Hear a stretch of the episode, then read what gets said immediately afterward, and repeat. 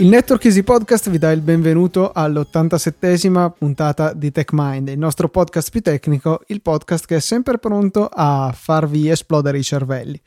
Credo che sarà così anche oggi. Io sono Luca Zorzi e come ogni settimana c'è qui con noi il nostro esploditore di cervelli preferito, Filippo Vigarella. Ciao Filippo. Ciao Luca, eh, bella questa nuova introduzione un po' meno forse magari eh, la maniera di identificarmi come esploditore di cervelli, però Beh, è una vabbè, cosa dai, positiva, dai. Sì, dai, per questa volta eh, per questa volta in realtà è anche abbastanza appropriata, no? Sì, perché uh, io incredibilmente ho avuto da te un'anteprima degli argomenti che tratteremo questa settimana e uno di questi è in risposta a una domanda che ci ha fatto il nostro amico e ascoltatore Lorenzo Andraghetti che ci ha chiesto di parlare di programmazione funzionale. E già qui insomma si comincia a sentire un po' di puzza di bruciato dai nostri cervelli. Ora, per appiccare definitivamente il fuoco, lascio la parola a Filippo che ci spiegherà tutto come si deve. Sì, eh, beh, ovviamente non è che faremo un, un corso di programmazione funzionale. Ah, quindi un... non vale crediti universitari questo podcast. No, esatto, quindi mi dispiace, CFU 0, eh, purtroppo, e ne faremo, ne faremo un, un corso di, eh, non so, eh, linguaggi di programmazione semantica o come lo vogliate chiamare, ma magari facciamo una, una piccola panoramica su diversi paradigmi di programmazione, poi spieghiamo cosa si intende per programmazione funzionale, quali sono eh, i suoi vantaggi, quali sono i suoi svantaggi eh, e appunto perché viene utilizzata eh, e in quali campi viene utilizzata. Eh, beh, innanzitutto bisogna dire come, ehm, come possiamo differenziare i diversi modi in cui è possibile programmare una macchina. Eh, tutti noi sappiamo che eh, ci sono tantissimi linguaggi di programmazione. Eh, penso che ne venga inventato ormai uno al giorno, o comunque la media sarà giù di lì. Eh, e mh, mm, per quelli più conosciuti sappiamo anche che eh, si programma nel linguaggio X perché si vuole seguire il paradigma Y, però molto spesso non viene spiegato né eh, qual è il para- né eh, quali sono le specifiche del paradigma che si vuole seguire, né quali sono i vantaggi e quindi perché si dovrebbe utilizzare quel paradigma e dove deve essere impiegato. Eh, per spiegare i diversi paradigmi che ci sono, possiamo suddividerli in due super paradigmi, eh, cioè due paradigmi generali, e poi dividere questi in sottoparadigmi. Il primo è eh, il paradigma dichiarativo, eh, dove eh, all'interno del programma, cioè programmando eh, appunto un, programmando un programma, bruttissima espressione, però creando un programma, scrivendo un programma, ecco, eh, ci si preoccupa di cosa eh, bisogna risolvere, quindi qual è il problema che stiamo tentando di risolvere. Non, tanto, non andremo a inserire eh, le istruzioni esatte che serviranno per risolvere tale problema, ma ci concentreremo ehm, principalmente su quale tipo di, pro- di problema stiamo eh, risolvendo e su ehm, e appunto qual è lo scopo che vogliamo raggiungere. Eh, mentre l'altro paradigma generale eh, è quello procedurale. In quello procedurale ovviamente si fa mm, il contrario, se vogliamo definirlo così, cioè eh, ci si preoccupa di come risolvere un dato problema, quindi andando a scrivere direttamente le istruzioni, eh, essendo molto eh, espliciti nelle specifiche del programma, stando molto vicini alla scrittura di un algoritmo praticamente, cioè eh, a un, una serie di istruzioni per risolvere un problema, eh, magari anche lasciando un po' indietro il concetto di cosa stiamo risolvendo, quindi eh, tentando di mm, effettuare un'operazione di astrazione dal problema mm, specifico eh, e andando a scrivere un set di istruzioni, un insieme di istruzioni eh, che possa risolvere quel problema, ma che ne possa risolvere uno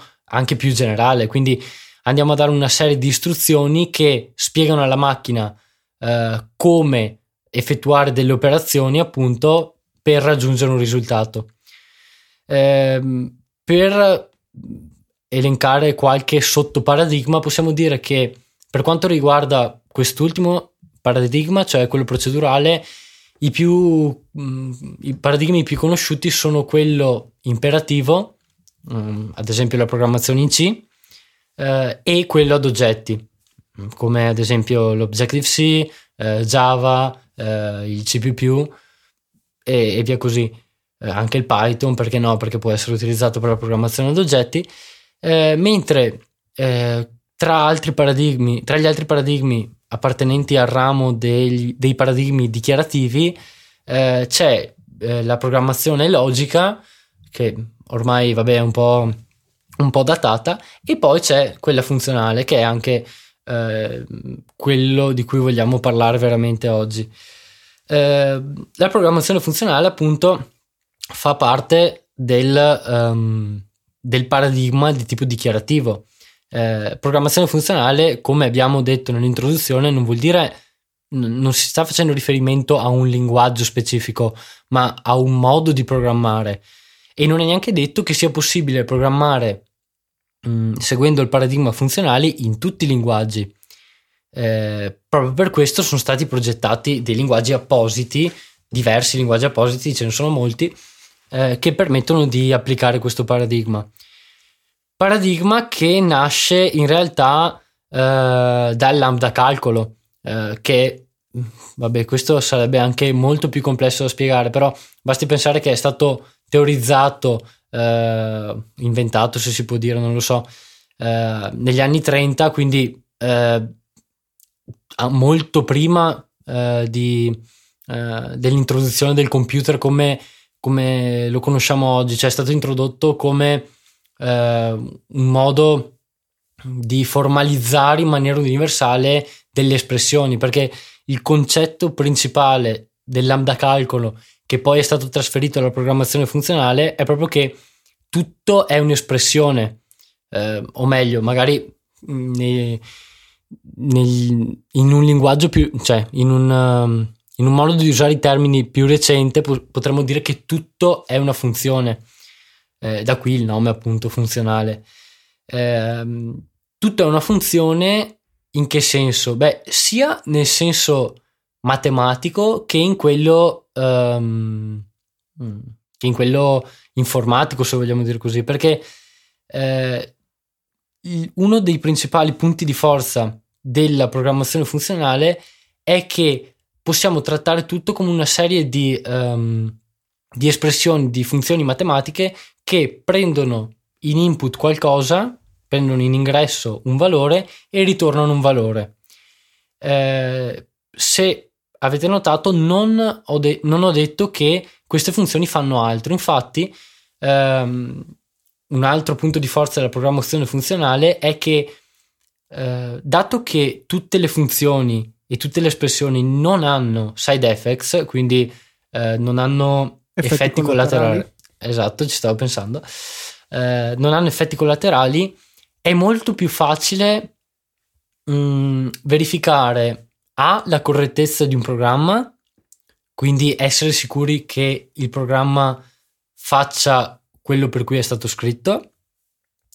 Um, B la completezza di un programma, nel gestire diversi casi, ad esempio, cioè possiamo essere sicuri matematicamente, anche volendo, che vengano trattati tutti i possibili casi di input per un dato valore. Um, e è molto più facile testare um, in maniera deterministica il programma, cioè essere in grado di riprodurre um, dei risultati ottenuti con l'esecuzione di un programma uh, su tutte le macchine possibili, perché tanto uh, è più alla stregua di un processo matematico che un processo uh, di esecuzione uh, di, di, istruzioni. Perché, ok, se c'è un, un problema nel, um, nell'esecutore del programma, quindi ad esempio nell'interprete, nel caso dei linguaggi interpretati, o nel compilatore, che quindi magari uh, c'è un problema nel compilatore o nell'interprete, vabbè, lì non avremo più la sicurezza del determinismo del programma, però prendendo come assunzione, cioè assumendo che mh, mm, entrambi questi eh, non abbiano problemi, non abbiano bug, possiamo dire che, eh, anzi, possiamo essere sicuri dei risultati delle operazioni del programma in maniera matematica, come abbiamo detto prima. Um, è interessante in realtà come eh, la programmazione funzionale richieda, eh, cioè io ho seguito il corso di programmazione funzionale l'anno scorso e appunto per, um, per esperienza personale posso dire che è interessante eh, come eh, la programmazione funzionale richieda di ripensare a come si programma. Cioè, eh, esempio banale, mm, nella programmazione funzionale si tende a non, utilizz- a non utilizzare i cicli.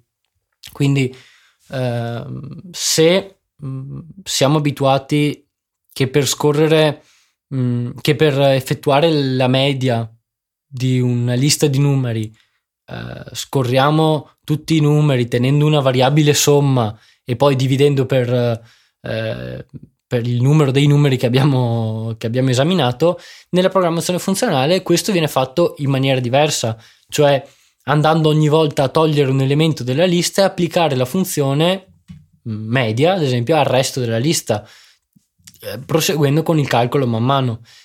Eh, questo è solo un esempio, un esempio semplice per dire che eh, eccetto casi particolari, quindi linguaggi un po' più liberi, nella programmazione funzionale si sostituiscono i cicli con la ricorsione eh, e ad esempio si tende a sostituire ehm, la, come si può dire, la sequenzializzazione, cioè eh, creare un valore, eh, applic- eh, modificarlo utilizzando una funzione e poi passarlo ad un'altra funzione con la composizione di funzioni.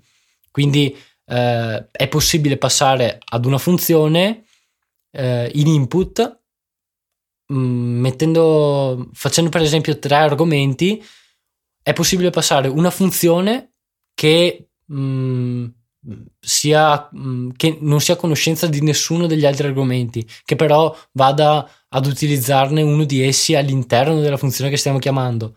E, e altri due numeri, ad esempio, o altri due argomenti qualsiasi. Ehm, è possibile, appunto, in questo modo è possibile anche applicare in maniera parziale delle funzioni. Ehm, quindi, ad esempio, creare una funzione mh, mm, somma che possa essere poi specificata per creare una funzione somma 3, che quindi quando eh, io invoco la mia funzione somma 3, la funzione mm, somma 3 eh, chiama la funzione somma con l'argomento 3 e l'argomento del, eh, che è stato passato a se stessa.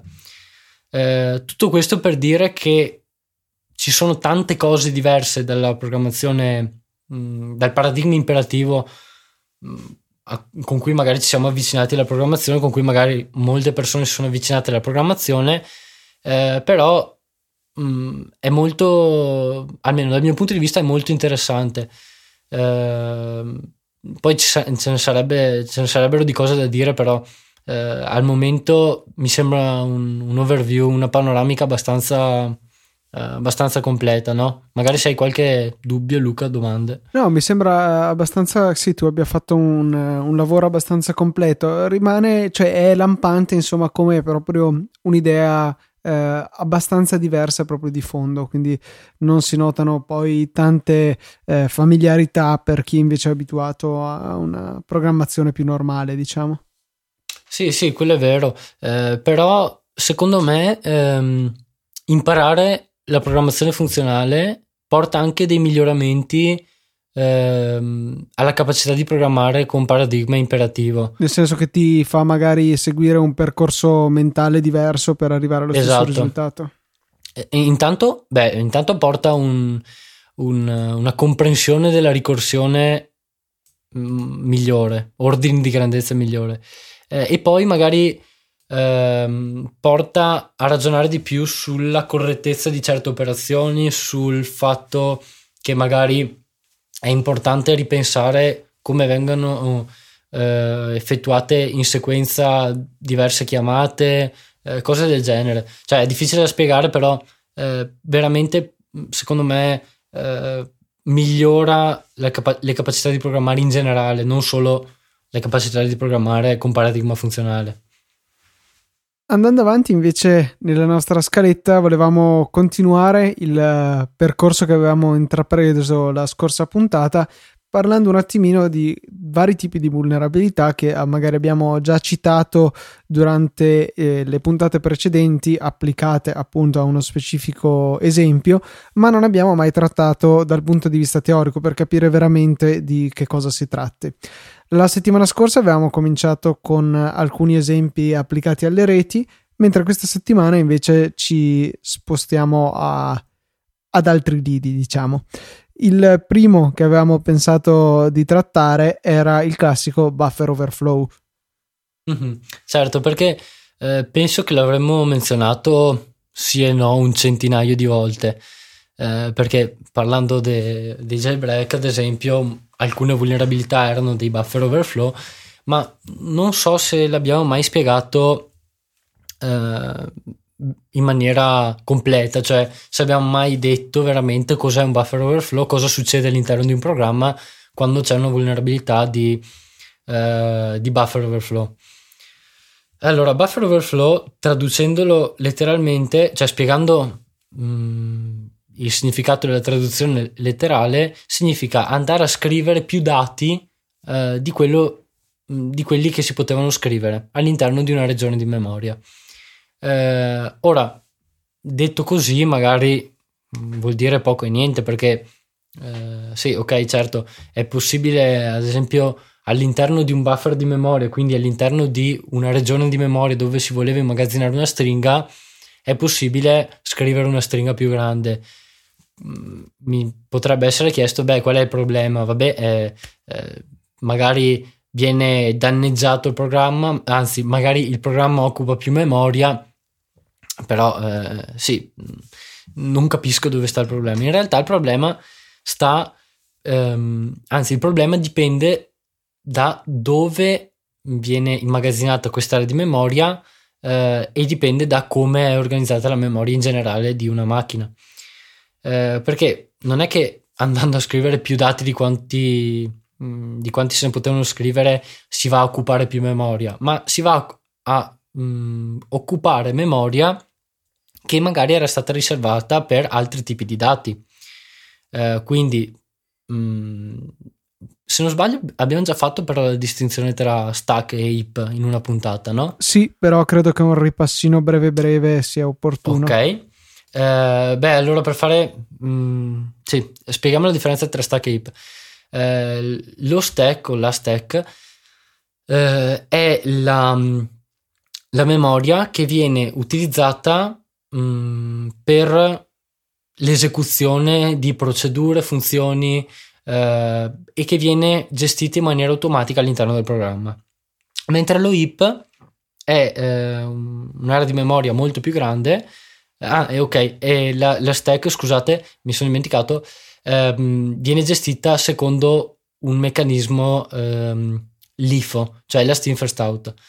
Um, lo heap invece è un'area di memoria che viene utilizzata per le allocazioni dinamiche, quindi all'interno di un programma se ho bisogno di uh, immagazzinare mille numeri, anzi se ho bisogno di, immagazz- di immagazzinare un numero arbitrario uh, di valori che leggo dall'utente, sarà presumibile che io usi lo heap, quindi vado a richiedere mm, n celle di memoria sullo heap uh, che mi vengono restituite dal sistema operativo uh, e poi lì potrò andare a scrivere. Ok, tornando al nostro discorso, qual è il problema? Che non è che sullo stack e sullo heap siamo gli unici a mettere dei dati, ma ovviamente anche tutto il resto, cioè siamo gli unici noi come funzione a mettere dei dati, ma anche il resto del programma eh, o eh, altri programmi in caso di memoria condivisa. Eh, cosa succede quando andiamo a scrivere al di fuori eh, di un'area di memoria che avevamo riservato per noi stessi? Beh, come abbiamo detto, può essere che attorno, proprio per, sem- per semplificare il discorso, può essere che attorno ci siano dati eh, riservati per altri valori quindi, ad esempio, eh, che nel, ca- nel, caso di due variabili contingenti in memoria, eh, andiamo a sovrascrivere il valore della, vari- eh, della, variabile su cui in realtà non stavamo scrivendo. Quindi se ho la variabile A e la variabile B e ehm, effettuo, cioè anzi c'è una vulnerabilità di buffer overflow sulla variabile A, posso, può capitare che io vada a scrivere sull'area di memoria riservata per B. Quindi andando a modificare il valore di B che magari potrebbe essere mh, mm, verificato o utilizzato uh, successivamente mh, mm, più tardi all'interno del programma e quindi potrei essere in grado di alterare uh, la sequenza di esecuzione del programma, il cosiddetto control, fro- control flow, perché specificando ancora un po' di più l'esempio che stiamo facendo, se nella variabile b c'è un flag booleano, quindi vero o falso, che mi, mm, mi condiziona eh, le, eh, che condiziona l'esecuzione del programma, quindi magari facendogli prendere un branch piuttosto che un altro, una strada piuttosto che un'altra, eh, se io riesco a cambiare il valore di quella variabile da 0 a 1, ad esempio, eh, può essere che io forzi il programma a prendere il branch sbagliato, cioè a prendere il branch eh, che avrebbe dovuto prendere solo nel caso in cui il programma stesso fosse stato in grado di impostare quel valore a, a tale variabile, alla variabile b. Uh, pensate alla variabile b come ad esempio a una variabile mh, is authenticated, quindi se il valore è 0 il programma andrà a effettuare una serie di operazioni magari non privilegiate, eh, mentre se il valore è 1 eh, il programma dirà eh, ok, quindi l'utente si è già autenticato, io posso effettuare delle operazioni privilegiate. Se l'autenticazione non è mai avvenuta, ma eh, in realtà attraverso un uh, buffer overflow sullo stack, perché questa era una variabile locale, eh, abbiamo potuto modificare il valore di b e ingannare il programma, beh, questo sarà un problema all'interno del programma perché andrà a creare una, una falla di sicurezza. Ma questo non è l'unico modo in cui eh, può essere sfruttato un buffer overflow, anzi, eh, nel, dagli anni 2000, se non sbaglio, ad oggi eh, sono molto rari esempi di questo tipo, ma piuttosto si tenta di alterare direttamente um, il, il control flow di un programma. Nel caso di un buffer overflow sullo stack, quindi uno stack buffer overflow, può essere che un attaccante sia in grado di mh, mm, alterare il control flow andando uh, ad ingannare l'indirizzo, anzi andando a modificare l'indirizzo di ritorno del programma, perché quando si entra in una procedura, una funzione, pensiamola così, al termine di quella procedura uh, il programma deve sapere a che punto era arrivato prima di entrare in quella procedura, quindi tornare indietro e proseguire l'operazione magari all'interno di un'altra procedura, eh, anzi proseguire l'esecuzione all'interno di un'altra procedura eh, dopo appunto la chiamata di, del, dell'ultima funzione. Eh, per sapere dove deve tornare il programma viene immagazzinato sullo stack il cosiddetto return address eh, dove viene immagazzinato, come ehm, e, e, e quando viene immagazzinato dipende in realtà dall'architettura del processore che stiamo utilizzando. Adesso non andremo a parlare mm, in maniera specifica di, un processo, di un'architettura piuttosto che di un'altra, eh, però solitamente il, um, il, meccanismo è questo, cioè anzi eh, il meccanismo è sempre questo, poi come venga implementato questo è specifico dell'architettura, però eh, in qualsiasi caso viene immagazzinato sullo stack e può essere che attraverso un buffer overflow sullo stack eh, un attaccante sia in grado di modificare il return address e quindi al termine della procedura X che è appena stata chiamata eh, dalla funzione A eh, il programma in realtà può essere che non torni più dove era stata chiamata la procedura X, la funzione X, ma eh, che l'attaccante sia in grado di dire al programma, bene, io sovrascrivo il return address e ti faccio tornare alla funzione B, in questo punto della funzione B. E tu non ti accorgerai di niente perché mh, mm, il programma non è a conoscenza del fatto che l'attaccante sia stato in grado di modificare il return address proprio perché la, proprio per la natura della vulnerabilità. Eh, ora esistono mh, metodi di mh, mitigazione di questo problema e, ne abbiamo già parlato perché uno di questi è quello eh, degli stack canaries, quindi andare a inserire un valore casuale all'inizio dello stack conosciuto solamente dal, mm, dal kernel, dal sistema operativo e, verificare l'integrità di quel valore al termine dell'esecuzione della funzione. Quindi se il valore non è più lo stesso, ehm, il programma verrà abortito, verrà eh, terminato eh, e l'attaccante non potrà mm, alterare il suo control flow. Immagino però, però ci siano modi di bypassare anche questi, però. Eh, beh, bisogna sfruttare, fatica, alt- bisogna sfruttare altre vulnerabilità, come ad esempio un info leak. Quindi bisogna essere in grado di ottenere in qualche modo quel valore casuale ehm, e andare a sovrascriverlo con lo stesso valore, perché ovviamente non è così semplice, non viene lasciato solamente un valore casuale che magari può anche essere letto e, e riscritto sulla stessa posizione, no. Eh, innanzitutto solitamente non ci si può riscrivere sopra dall'interno del programma eh, e poi comunque eh, il valore viene utilizzato all'interno di alcune operazioni, eh, quindi mh, è impossibile prevedere quale sarà il risultato che si aspetta il sistema operativo in realtà. Um, quindi questo era per spiegare più in dettaglio il buffer overflow um, sullo stack. Sullo heap, uh, oltre all'esempio generale che abbiamo fatto in precedenza, che può essere applicato anche allo heap, solitamente uh, per alterare il control flow di un programma si vanno a sovrascrivere uh, i cosiddetti vtable pointers. cosa sono i vtable pointers? Beh, eh, in linguaggi come il C++ um, o Swift, se non erro, ehm, vengono immagazzinati all'interno della, mem- della memoria, eh, anzi viene immagazzinata una tabella che contiene indirizzi a funzioni, indirizzi a funzioni che appartengono a determinate entità, in questo caso gli oggetti.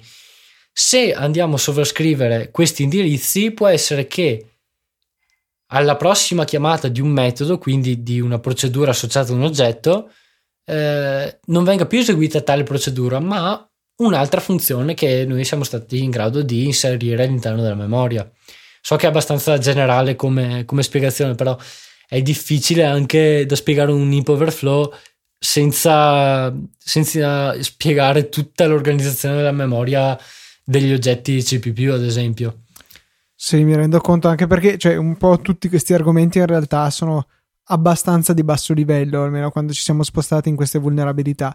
Ci accontentiamo però dai di dare un'infarinatura di base e poi ho raccolto tutta una serie di link che potete trovare nelle nostre show notes che sono su techmindpodcast.it slash 87 sì 87 questa puntata sì. e, ehm, o in alternativa su easypodcast.it le trovate tutte quante nella sezione di TechMind se volete approfondire. Quindi ci sono una serie di link che poi di fatto riportano tutti a Wikipedia che mi sembra una delle fonti più complete per apprendere questo genere di argomenti. Certo sì è un altro, eh, un altro un'altra risorsa secondo me molto mm, molto valida eh, è eh, OWASP spero di averlo pronunciato giusto, OWASP, ok eh, che in realtà è un sito di, che, che, offre una tassonomia abbastanza generale delle vulnerabilità, che offre spiegazioni di ogni vulnerabilità, di metodi di mitigazione, eh, di, di, un sacco di cose in realtà. Eh, però è incentrato appunto su vulnerabilità, classificazione della vulnerabilità eh, e cose del genere. Ecco. Ecco, metterò il link anche, questo, anche a questo nelle note della puntata. Tra l'altro vedo che è un wiki per cui teoricamente esatto. chiunque abbia conoscenze a riguardo può partecipare a, alla stesura insomma di questo sito. Mm-hmm. L'ultimo, cioè l'ultimo, un altro ehm, argomento, sempre parlando di vulnerabilità, era questo use after free, anche questo abbastanza etereo come argomento. Sì, abbastanza etereo, anche perché anche in questo caso in realtà mh, mm, sarebbe, cioè per, per, per, comprenderlo a fondo sarebbero necessari alcuni prerequisiti eh, di, mh, mm, di conoscenza appunto come, su come è organizzata la memoria all'interno di un programma, però cercheremo di, di spiegarlo lo stesso in maniera un po' generale. Qual è il problema de, di uno use after free? Il problema che sta alla base di questo tipo di vulnerabilità è che quando non ci serve più una risorsa e si dice al sistema non mi serve più questa risorsa, non, solitamente, nella maggior parte dei casi, non è che la regione di memoria occupata da quella risorsa viene cancellata, viene um, liberata completamente, pulita e fatto tabula rasa, no? Viene solamente di solito, poi dipende da, dalla miriade di casi che ci sono, però solitamente eh, non si fa altro che segnare quell'area come non più utilizzata. In maniera molto simile a quanto si fa sugli hard disk, dove di fatto non si sovrascrive di zeri dopo aver eliminato un file, salvo volerlo fare per ragioni di sicurezza. Si dice solamente che quella zona dell'hard disk è ora disponibile è possibile scriverci sopra quello che si vuole.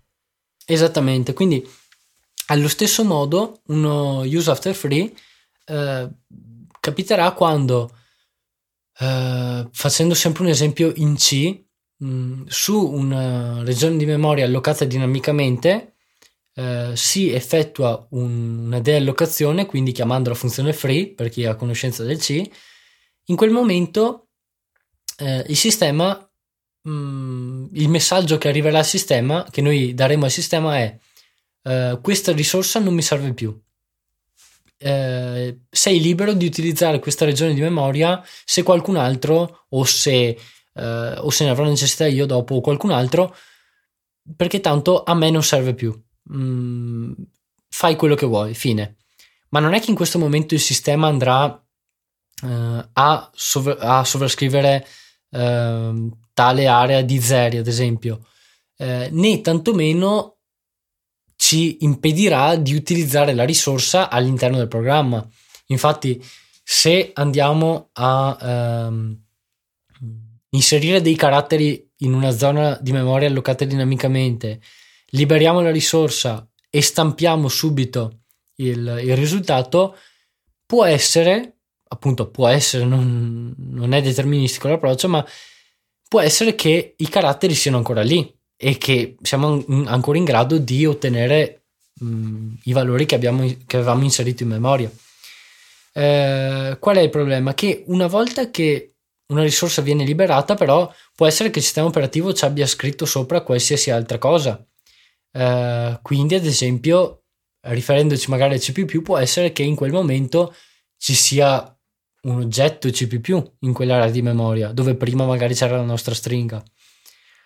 Um, e quindi può essere che uh, effettuando delle operazioni su quella risorsa che in realtà noi avevamo disposto, quindi ce ne eravamo liberati, uh, può essere che um, in realtà le operazioni che volevamo effettuare scatenino uh, dei controeffetti, anzi degli effetti collaterali. questo era per spiegare in maniera, in maniera generale la vulnerabilità, perché è difficile poi spiegarla caso per caso, ecco. Andiamo a concludere con il CSRF con un bell'acronimo, cosa dici? Sì, dai, eh, in, quindi in realtà tornando indietro perché eh, ricollegandoci al, um, alle vulnerabilità di cui avevamo parlato nell'ultima puntata che riguardavano i servizi web, perché anche questa eh, CSRF riguarda appunto i, i servizi web in generale. Cosa significa questo bellissimo acronimo? Eh, significa cross-site request forgery, eh, che appunto mm, traducendolo, traducendolo letteralmente eh, sta a significare eh, la possibilità un, mm, per un attaccante di mh, mm, andare a effettuare richieste, anzi creare delle richieste ed inviarle ad un altro sito per nostro conto, perché proprio questa, questo è il tipo di vulnerabilità eh, e il tipo di attacco che, di cui stiamo parlando. Eh, perché, ad esempio, eh, un attaccante potrebbe essere in grado di mh, mm, inviarci un'email, eh, noi clicchiamo sul link presente all'interno dell'email e l'attaccante potrebbe essere in grado di sfruttare il fatto che noi abbiamo un, um, una sessione aperta in quel momento con Amazon e quindi magari mandare delle richieste ad Amazon stesso eh, e effettuare acquisti sul nostro conto, eh, cioè per nostro conto, scusate. Um, questo è un esempio, un esempio abbastanza banale, eh, un esempio irrealizzabile ovviamente al giorno d'oggi perché CSRF non so nemmeno quando sia stata introdotta, però penso quasi col World Wide Web. Eh, al giorno d'oggi ci sono molti meccanismi di protezione questo, contro questo tipo di vulnerabilità, eh, però comunque non è ancora una vulnerabilità eh, del tutto estinta perché i primi metodi di, di arginamento arginamento può essere? Arginazione, arginamento? Mm, di... non lo so, non mi spingo da nessuna parte, non mi fido. Vabbè, di questo, di questo attacco prevedevano l'utilizzo di prompt, quindi facendo una, request, eh, una ric- eh, richiesta eh, acquista oggetto era necessaria l'interazione dell'utente, ad esempio per confermare l'azione. Oppure molto più mh, mm, cioè più tardi si è iniziato ad utilizzare dei token che quindi consentissero solo al sito stesso di accettare le richieste e mh, solo all'utente di inviarle. Uh, quindi andando a, ad eliminare questo tipo di vulnerabilità. Però nel caso in cui i token non siano validati in maniera corretta, c'è ancora questo, questo tipo di problema. Eh, tu invece avevi un altro esempio di, di questo tipo di vulnerabilità che in realtà non sfruttava propriamente il fatto che fossimo autenticati con un servizio web, ma bensì eh, sulla rete stessa.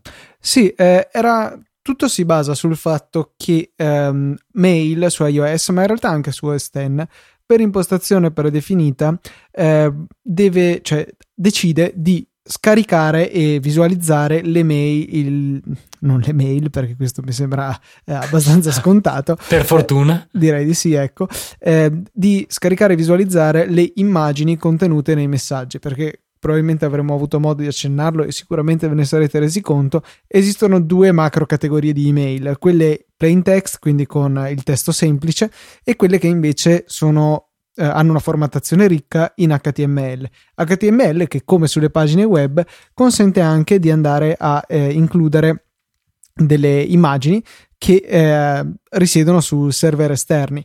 Ora erano riusciti questi attaccanti a trovare il sistema di sfruttare questo loading, questo caricamento automatico delle immagini per andare a fare delle richieste al router dell'utente cercare di autenticarsi con eh, le classiche combinazioni admin admin, admin password per appunto riuscire a bypassare la necessità di fare il login e infine andare a sostituire l'indirizzo del DNS utilizzato sulla rete locale dell'utente eh, con il proprio malevolo che quindi gli consentisse alla fine di arrivare al classico man in the middle di cui abbiamo sproloquiato per una mezz'ora buona nella puntata scorsa. Interessante comunque come nei router domestici ci siano due eh, modalità tramite le quali si possono gestire i DNS, ma nessuna delle quali è immune da questo problema. Eh, la prima modalità potrebbe essere che ehm, viene dato dal router ai client che si connettono quando loro tramite DHCP chiedono il loro indirizzo viene fornito anche l'indirizzo del DNS in maniera diretta, per cui il dispositivo vedrà di fatto qual è il server DNS su cui finiscono le sue richieste. L'alternativa, e che va molto di moda per alcune ragioni che magari dopo accenno, è ehm, forni il modo che il router indichi come DNS se stesso, in modo che sia lui poi a prendersi carico di fare le richieste ai server esterni e, questa è la ragione, eh, eventualmente effettuare una cache locale dei domini eh, che vengono richiesti più di frequente e quindi di um, consentire di fatto un, una richiesta in meno e di velocizzare la navigazione. Magari se tiene la cache, non lo so, per mezz'ora, per mezz'ora tutte le volte che andremo noi su Facebook e i nostri fratelli, genitori, amici, figli andranno su Facebook con la nostra rete, non sarà necessario andare a richiedere l'indirizzo IP di Facebook, ma si potrà semplicemente restituire la, l'indirizzo che è già presente nella cache del router e velocizzare quindi la navigazione. E questo è, è quanto su questa vulnerabilità che alla fine eh, si basa su una impostazione che può essere sì comune come appunto quella di eh, lasciare la password, pre- cioè di, scusatemi, di caricare le immagini per impostazione predefinita, ma che al contempo non è il massimo, anche perché eh, spesso gli spammer tendono ad inserire delle immagini che in realtà servono per tracciare. Se viene caricato quell'indirizzo lì, allora vuol dire che la persona legge l'email e quindi magari se ne possono mandare anche delle altre di mail spammolente. Esatto, e comunque eh, hai detto giustamente che è un'opzione, infatti per quanto riguarda iOS eh, non l'ho ancora fatto su Mac, ma eh, parlando di iOS appunto ci basta andare su impostazioni, mail, contatti e calendari e c'è proprio l'opzione eh, carica immagini remote e possiamo disattivarla. Io l'ho disattivata a suo tempo per... Uh, sì, se non sbaglio l'avevo disattivato un po' di tempo fa per risparmiare dati. Uh, quindi magari quando ero a corto di, di mega uh, evitavo il caricamento delle immagini e, e, le caricavo solo nel caso in cui mi interessasse uh, veramente il contenuto del messaggio. però è possibile farlo anche per salvaguardarsi un po' da, um, da questo tipo di, di attacchi barra Uh, gente che si vuole fare i fatti nostri, ecco, per dirlo in maniera proprio terra terra. Confermo che è possibile farlo anche su Mac e mentre su Mac è sufficiente cliccare il pulsante carica immagini quando si visualizza un'email e il download automatico è disattivato.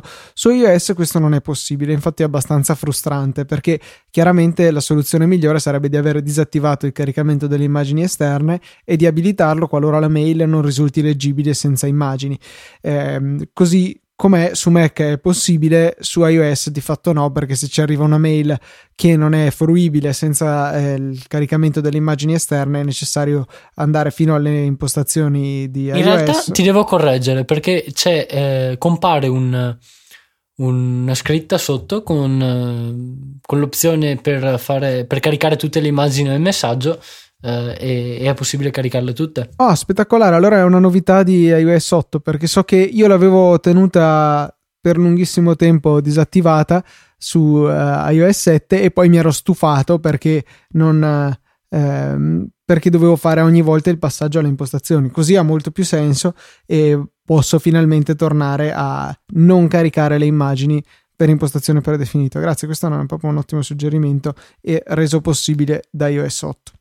Esatto, e anche tra l'altro il client eh, ci dice che il messaggio contiene delle immagini che non sono state caricate e quindi cioè magari può essere che a volte non ce ne rendiamo conto perché semplicemente vediamo mm, un paragrafo vuoto, cioè se è un paragrafo grande magari mm, pensiamo che c'era un'immagine in mezzo, però se è un, un'interlinea in più magari non ci pensiamo e non ce ne rendiamo conto. Invece il client ci avvisa e ci dice ci sono state, cioè alcune immagini non sono state caricate, se vuoi caricarle premi questo tasto fine. E questo conclude anche la puntata odierna di TechMind. Vi ricordiamo i nostri contatti qualora come Lorenzo vogliate mandarci qualche suggerimento per eh, le nostre puntate. Eh, la nostra mail è techmind.easypodcast.it mentre il nostro account Twitter è at techmindpodcast. Io invece sono at LucaTNT e Filippo è at Filippo Biga se invece volete rompere le balle direttamente a noi su Twitter. Esatto. Eh, vi auguriamo una buona settimana, un saluto da Luca Zorzi e da Filippo Bigarella.